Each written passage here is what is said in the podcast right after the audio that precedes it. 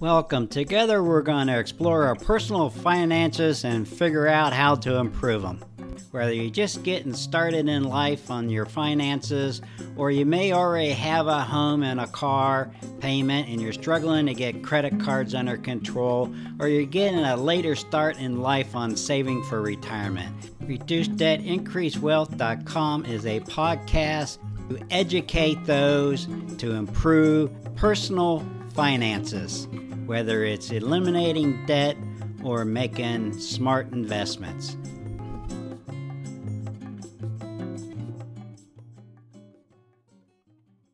Hello, Mr. Chuck here.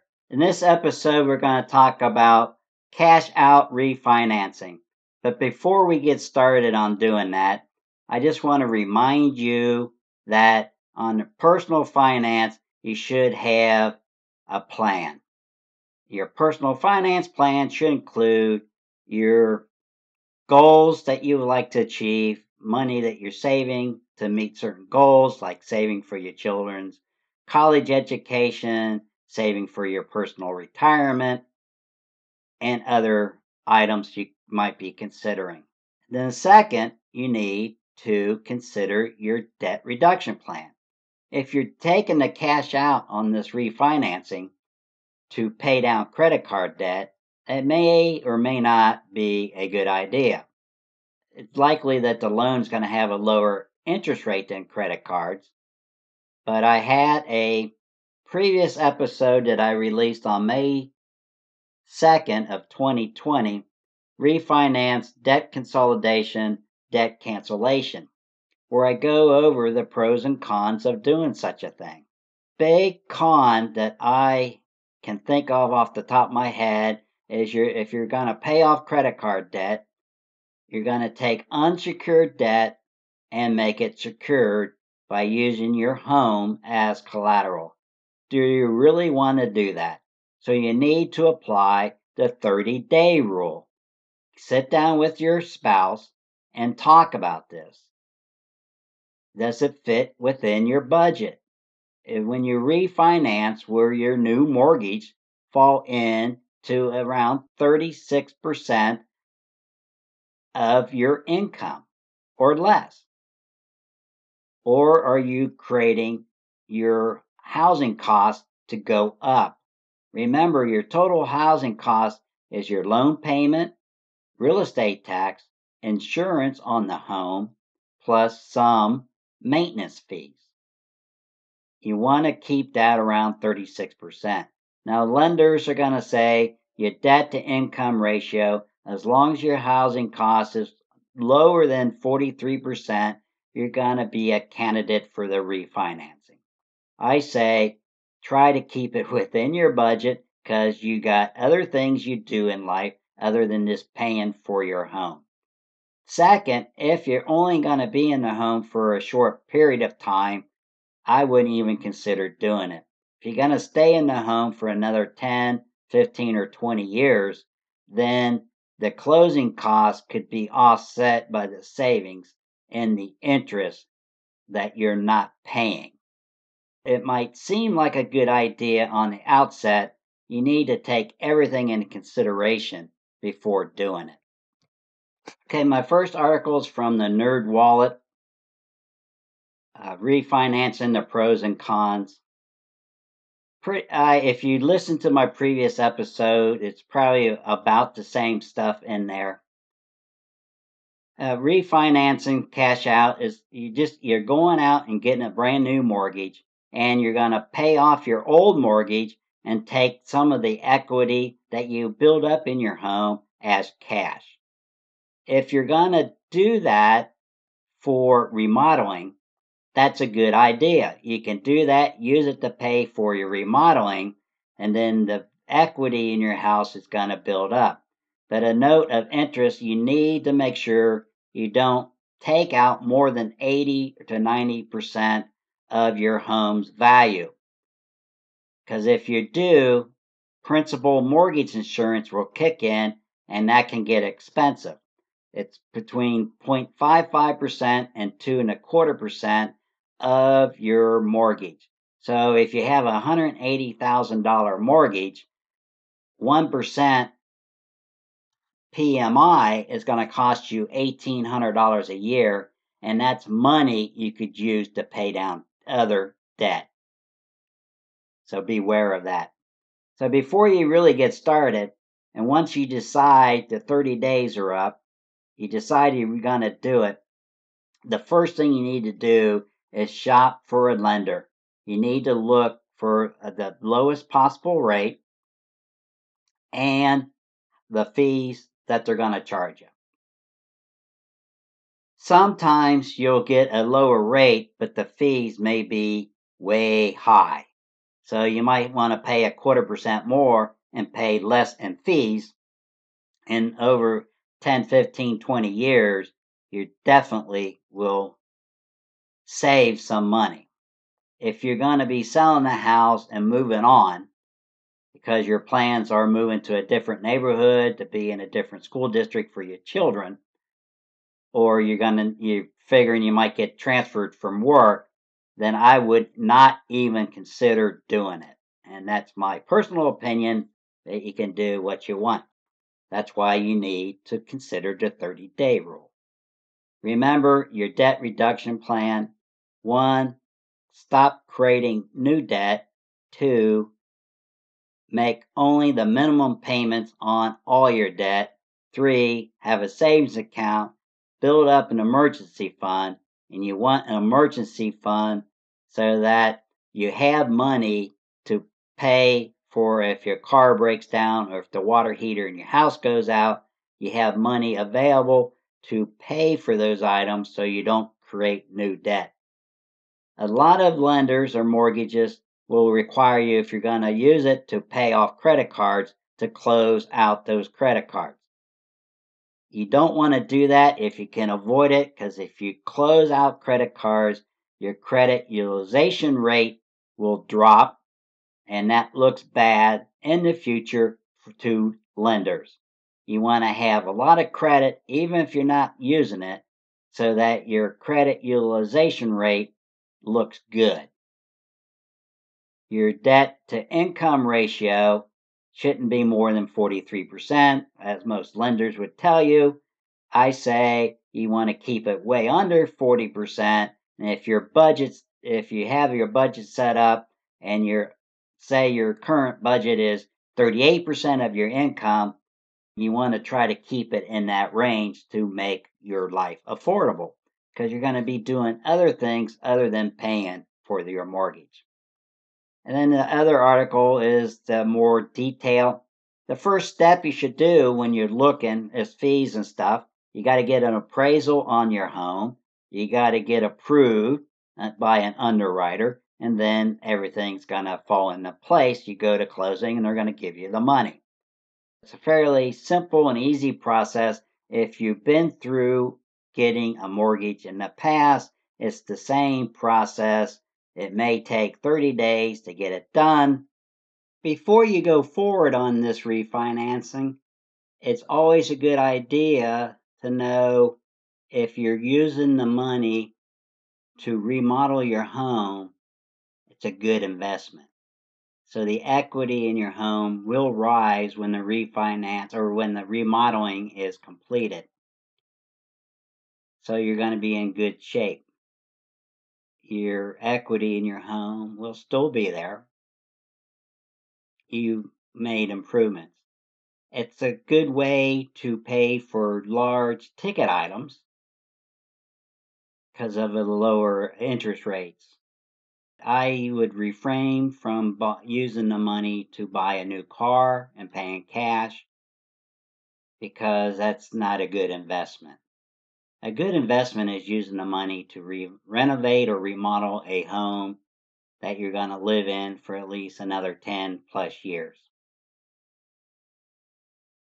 And when you get all done, you should look at the new loan more dollar amount. Can you afford to pay it? Is it going to put a crimp in your lifestyle? And if you're married and have a spouse, do you need two incomes in order to continue to pay your debt? What are you going to do if you start having children and your spouse quits working and wants to stay home? Will it be a struggle for you to make your home payment? Those are things you need to consider in the 30 days when you're applying the 30 day rule.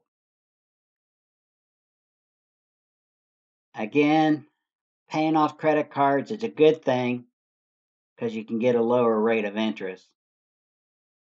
Taking unsecured debt and making a secured debt. So if your spouse, if you have children, your spouse quits working and something happens to your income and you get laid off, do you have a large enough emergency fund to get by for three or six months? So that you can continue making those payments and not lose your home. All these things should be taken into consideration whenever you're looking to finance large dollar amounts, no matter what you're going to use it for. Some people say buying a boat may be a good investment. It's a matter of opinion. Do you really want to use your home as collateral to buy a boat that's probably going to go down in value over time, just like an automobile loses value as soon as you drive it off the dealer's lot? And you're going to be stuck with paying for that. And there may come to the day where you're unable to do that. And those are the things you should be considering when refinancing. There are two articles, and the first article is from the Nerd Wallet Cash Out Refinancing. Finance Cash Out, the Cash Out Refinance Pros and Cons. And the second article is How a Cash Out Refinance Works. And it gives you all the details and things you should be considering. And one of the good things to use it is debt consolidation, paying off existing home equity line of credit, renovating the property, paying income tax bills. Uh, if you got an income tax bills that you got to borrow money to pay, you may have trouble getting the loan to start with. So you got to keep up with all your bills. You got to make timely payments. And the first thing you should do before considering refinancing your home is set up a budget. Look at how much money you have coming in, how much money you're currently paying out. Take that old mortgage payment out and put in the new payment and look at what happens to your budget. Are you going to have to cut back in other areas such as entertainment and food, that maybe you don't want to do. Because there's more to life than just paying for a home. You got to live, you got to eat, you have, if you have children, you got to clothe them, you got to pay for school and school costs, all those other things that you have in life. When's it a bad idea? A cash out refinance can be a bad idea if used to cash us away to consolidate debt and then run up the debt again.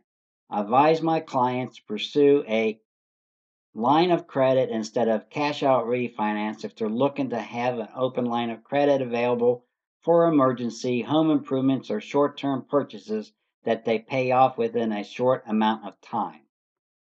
That's their advice on that. Again, a line of credit is going to be a higher rate of interest.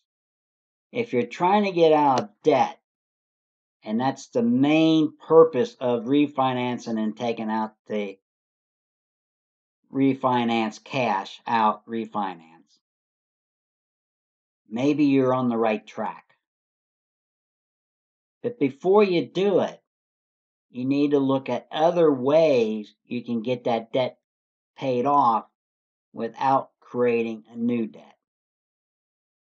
And as I said earlier, if the new mortgage is going to have a lower rate of interest, less years, lower dollar amount on your monthly payment, then it may be a good thing to do and you can pay off some credit card debt. You don't want to close all those credit cards because, as I said before, your credit utilization rate will change to the bad. Your credit score will change to the bad. And that would be a short term. In the long term, it may improve as you get more and more out of debt. And don't overborrow so you get stuck paying principal mortgage insurance or PMI. The minimum credit score you need for cash out refinance is typically 620 or better. However, FHA and VA cash out refinance loans may allow a slightly lower credit score. Lenders set their own minimums, so credit requirements can vary depending on where you apply. And again, the lower your score, the higher rate of interest you're going to have, so it may not be a good idea to do it. Most all the banks and mortgage companies that are doing this are doing the same thing. Just words of wisdom, words of thought I always got a line of credit to pay for my home improvements. In theory, I thought if I couldn't ever pay it off, someday I'm going to sell the house. When I sell the house, I'll pay off the loan and move on. Working under that assumption. Remember that when you sell the house and you have more debt, that means less money goes to your pocket, which gives you less money for a down payment wherever you move to. The less debt you have, the more equity you have. When you sell the home, the more money you're going to have in your own pocket, which gives you a better option when you're looking to replace your home at maybe at a new location, maybe you're downsizing or even upsizing because now you have more children. So it's not a simple, oh, let's do it and pay off my debt and I'll have three less credit card payments to make and I'll save $3,000 a month because I pay $1,000 a month on each credit card. What's the minimum payment on those credit cards? It might only be $300. So if you quit paying the $3,000 and you put that in your savings, you build up emergency fund over two months. You have six grand in your emergency fund. And then another two months, you got 12 grand and you plump $6,000 that down. You pay off a credit card. You're to get those credit cards paid off fairly quick without even refinancing and taking the cash out. That's just an example. It may not be your situation, I talked about budgets earlier in this episode, so I'm going to do a quick review on how to do an easy budget. For those of you listening that hasn't heard about this or don't have a budget, it's fairly simple. Take a piece of paper and number 1 to 30 down the left side. Go into your check register or go online checking and write down all your monthly bills that you pay every month, such as all your utility bills, all your loan payments, all your credit card payments, and put them in the date that they are due. So if your mortgage is due on the first, you record the name of the mortgage company on the first and the dollar amount. How much do you pay? And do that for a full month.